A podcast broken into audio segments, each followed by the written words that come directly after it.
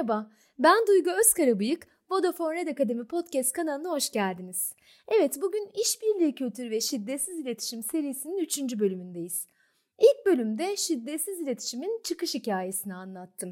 Gözlem, duygu, ihtiyaç ve rica olarak e, 4 adımından bahsettim. İkinci bölümde de alışkın olduğumuz, e, zaman zaman bağlantıyı ve işbirliğini engelleyen iletişim biçimlerinden konuştuk.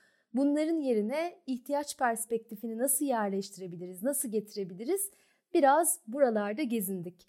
Ve nihayet şimdi yeni bölümde şiddetsiz iletişimin ilk adımından yani gözlemden bahsedeceğim. Şiddetsiz iletişimin temelinde gözlem ve değerlendirmeyi birbirinden ayırmak yatar. Şiddetsiz iletişim bizi etkilendiğimiz, yaşadığımız, gördüğümüz, duyduğumuz şeyleri işin içine herhangi bir değerlendirme katmadan net olarak gözlemlemeye davet ediyor. Ne demek istiyorum? Biraz örneklerle ilerleyeyim. Mesela e, belli ki beni önemsemiyor diye bir cümle kuruyor ya da duyuyor olabiliriz.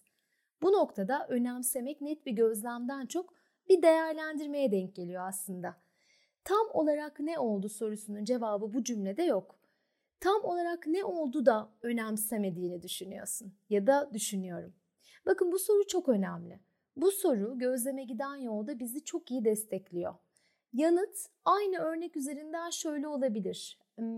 Geçtiğimiz hafta seni 3 kere aradım, işte 2 kere mesaj yazdım ama bana dönüş yapmadın olabilir. İşte şimdi ancak bunu duyduğumuzda nesnel gerçekliğe dair bir fikrimiz oldu. Hatta bir tartışma anı düşünün. Önemsemiyorsun, hayır önemsiyorum. Önemsemiyorsun, hayır ne alakası var diye uzayıp gidebilir, tırmanabilir kolayca. Kendimizi bu tür suçlama savunma döngüsünün içinde bulduğumuz durumlarda yaşıyor olabiliriz. Yani hepimize bir yerlerden tanıdık gelebilir. İşte bunun yerine net bir gözlemden başlamak asıl anlatmak istediğimizin karşı tarafçı duyulmasını kolaylaştırıyor e, dikkati yargılardan alıp tam olarak ne olduğuya getirmek, belki de objektif bir kamera kıvamında olmak aslında asgari müşterekte anlaşabilmek demek. Ancak bu temelin üzerine e, sağlıklı hatta şiddetsiz bir iletişimi inşa edebiliyoruz. Bir başka örnek e, sürekli geç kalıyorsun. Bu cümlede hem sürekli hem de geç kalmak ifadelerini gözleme çevirmek mümkün. E, çünkü bu iki değerlendirme karşı tarafın yine bizi duymasını zorlaştırabilir ve bir savunma etkisi yaratabilir. Mesela sürekli bir abartı ifadesi olabiliyor çoğu zaman. Gözlemde hep, hiç, sürekli, e, sık sık gibi zamanı çerçevelemeyen, oraları böyle muğlak bırakan ifadeler karşı tarafı tetikleyebiliyor. Diğeri de geç kalmak demiştik.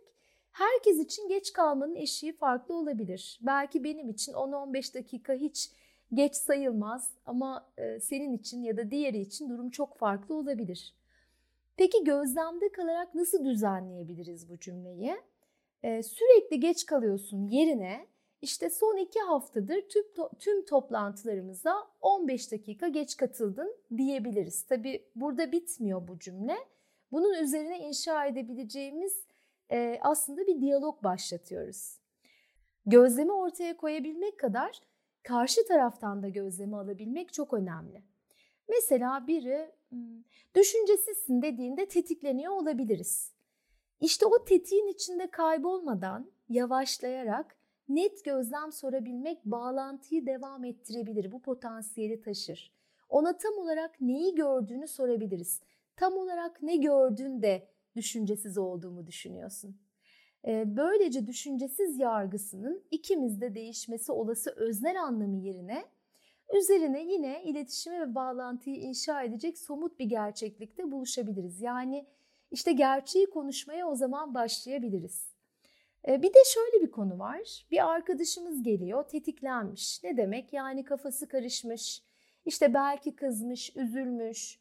Duyguları çok yoğunken bize ne olduğunu anlattığında içinde pek çok yargı, değerlendirme, yorum olabiliyor. E, buna rağmen bu konuşmada ya da bu konuşmanın sonunda bize fikir veya tavsiye sorabiliyor. İşte tam bu noktada dikkatimizi gözlemde tutmak, o kişiden gözleme almaya çalışmak yine çok önemli. Bunu arkadaşımızı düzeltmeye çalışmadan yani onda yanlış bir şey var hissi düşüncesi yaratmadan nazik bir şekilde e, yaptığımızda arkadaşımız da dikkatini gözleme getirebiliyor ve bakış açısı değişebiliyor. E, ben bunun tatlı bir örneğini e, bir eğitimde katılımcımla yaşadım. İkili gruplarda bir egzersiz yapıyoruz. İşte katılımcılar birbirlerinin tetiklendiği bir olayı gözleme çevirmeye çalışıyorlar. Eşinin ne kadar özensiz olduğundan yakınan biri karşı taraf onu net gözleme davet ettikçe yani tam olarak ne oldu da böyle düşünüyorsun diye sordukça sonunda pes etti. Dedi ki aman canım eşim de bir şey yapmamış yani nerede kaldı bunu anlatmasının zevki dedi. Epey güldük tabii. E, bu esprili örnek de bize zaman zaman yargı ve yorumlardan konuşmanın tatlı geldiğini de aslında gösteriyor. Hintli filozof Krishnamurti değerlendirme yapmadan gözlem yapabilmenin insan zekasının doruk noktası olduğunu söylemiş. Yani tabiri caizse bize doğru yaklaşan cismi hızla tanımlamaya çalışıyoruz. İşte erken oldu, geç oldu, doğru oldu, yanlış oldu, iyi, kötü, bu çok mantıklı, yok bu çok saçma gibi pek çok yargılarımız var. E beynimiz, zihnimiz böyle çalışıyor. En temelde hayatta kalmaya çalışıyoruz. Yani olanın bitenin varlığımızı tehdit edip etmediği ona karşı nasıl pozisyon alacağımız çok önemli haliyle. Bir de tabii minimum enerji maksimum iş yasası var. Bunun da karşılığı e, genellediğimizde, yargıladığımızda, etiketlediğimizde o konuyu zihnin tamam ya bildim ben bunu rafına alıveriyoruz. E, enerji tasarrufu yaparak üzerinde tekrar düşünmüyoruz. Hatta bakmıyoruz bile. Bu yüzden e, yüzlerce ton varken tüm ağaçları aynı yeşile boyamaya benziyor bu kaçırıyoruz, ıskalıyoruz yani. Son olarak da yargılarımızın negatife meyilli olmasının da beynimizin yapısıyla bir ilgisi var. Hatta beynin negatife meyli diye geçiyor literatürde. Hayatta kalmak için önce tehlikeyi görmek zorunda kaldık.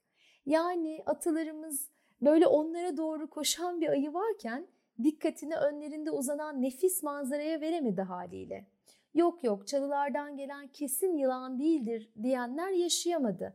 Biz yılan olduğunu varsayanların, önlemini buna göre alanların torunlarıyız bugün.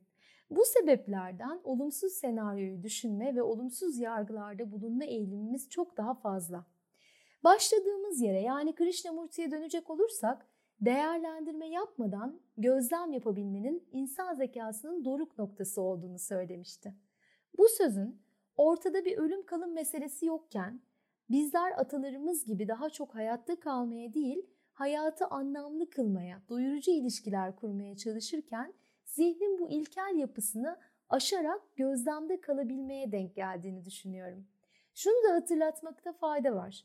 Bugünden yarına gözlemi ortaya koyabilmek böyle çok kolay değil. Yine en iyi başlangıç bu konuda farkındalık sahibi olmaktan geçiyor. Temelde gözlemle değerlendirmeyi birbirinden ayırt edebiliyor muyum? Hatta her günün sonunda o gün belki aklınızdan geçen, ağzınızdan çıkan bir yargıyı fark edip onu gözleme dönüştürmeyi deneyebilirsiniz. Ne demiştik? Niyet iletişimde şiddetsiz olmaksa bu iş pratik yapa yapa öğreniliyor. Üçüncü bölümün sonlarına gelirken şöyle bir toparlamak gerekirse, gözlem deneyimlerimizin objektif ifadesiyken değerlendirme onlara yüklediğimiz anlama denk geliyor. Gözlem tekken değerlendirme birden fazla olabiliyor ve en önemlisi herkese göre değişkenlik gösterebiliyor. Maksat bağcı dövmek değil üzüm yemekse yüklediğimiz anlamları bir kenara bırakıp tek somut ve net gerçeklikten yani gözlemden başlayabilir miyiz? Evet bu soruyu da buraya bırakarak 3. bölümü bitirmiş olayım. Yeni bölümde yeniden görüşmek üzere. Sevgiler.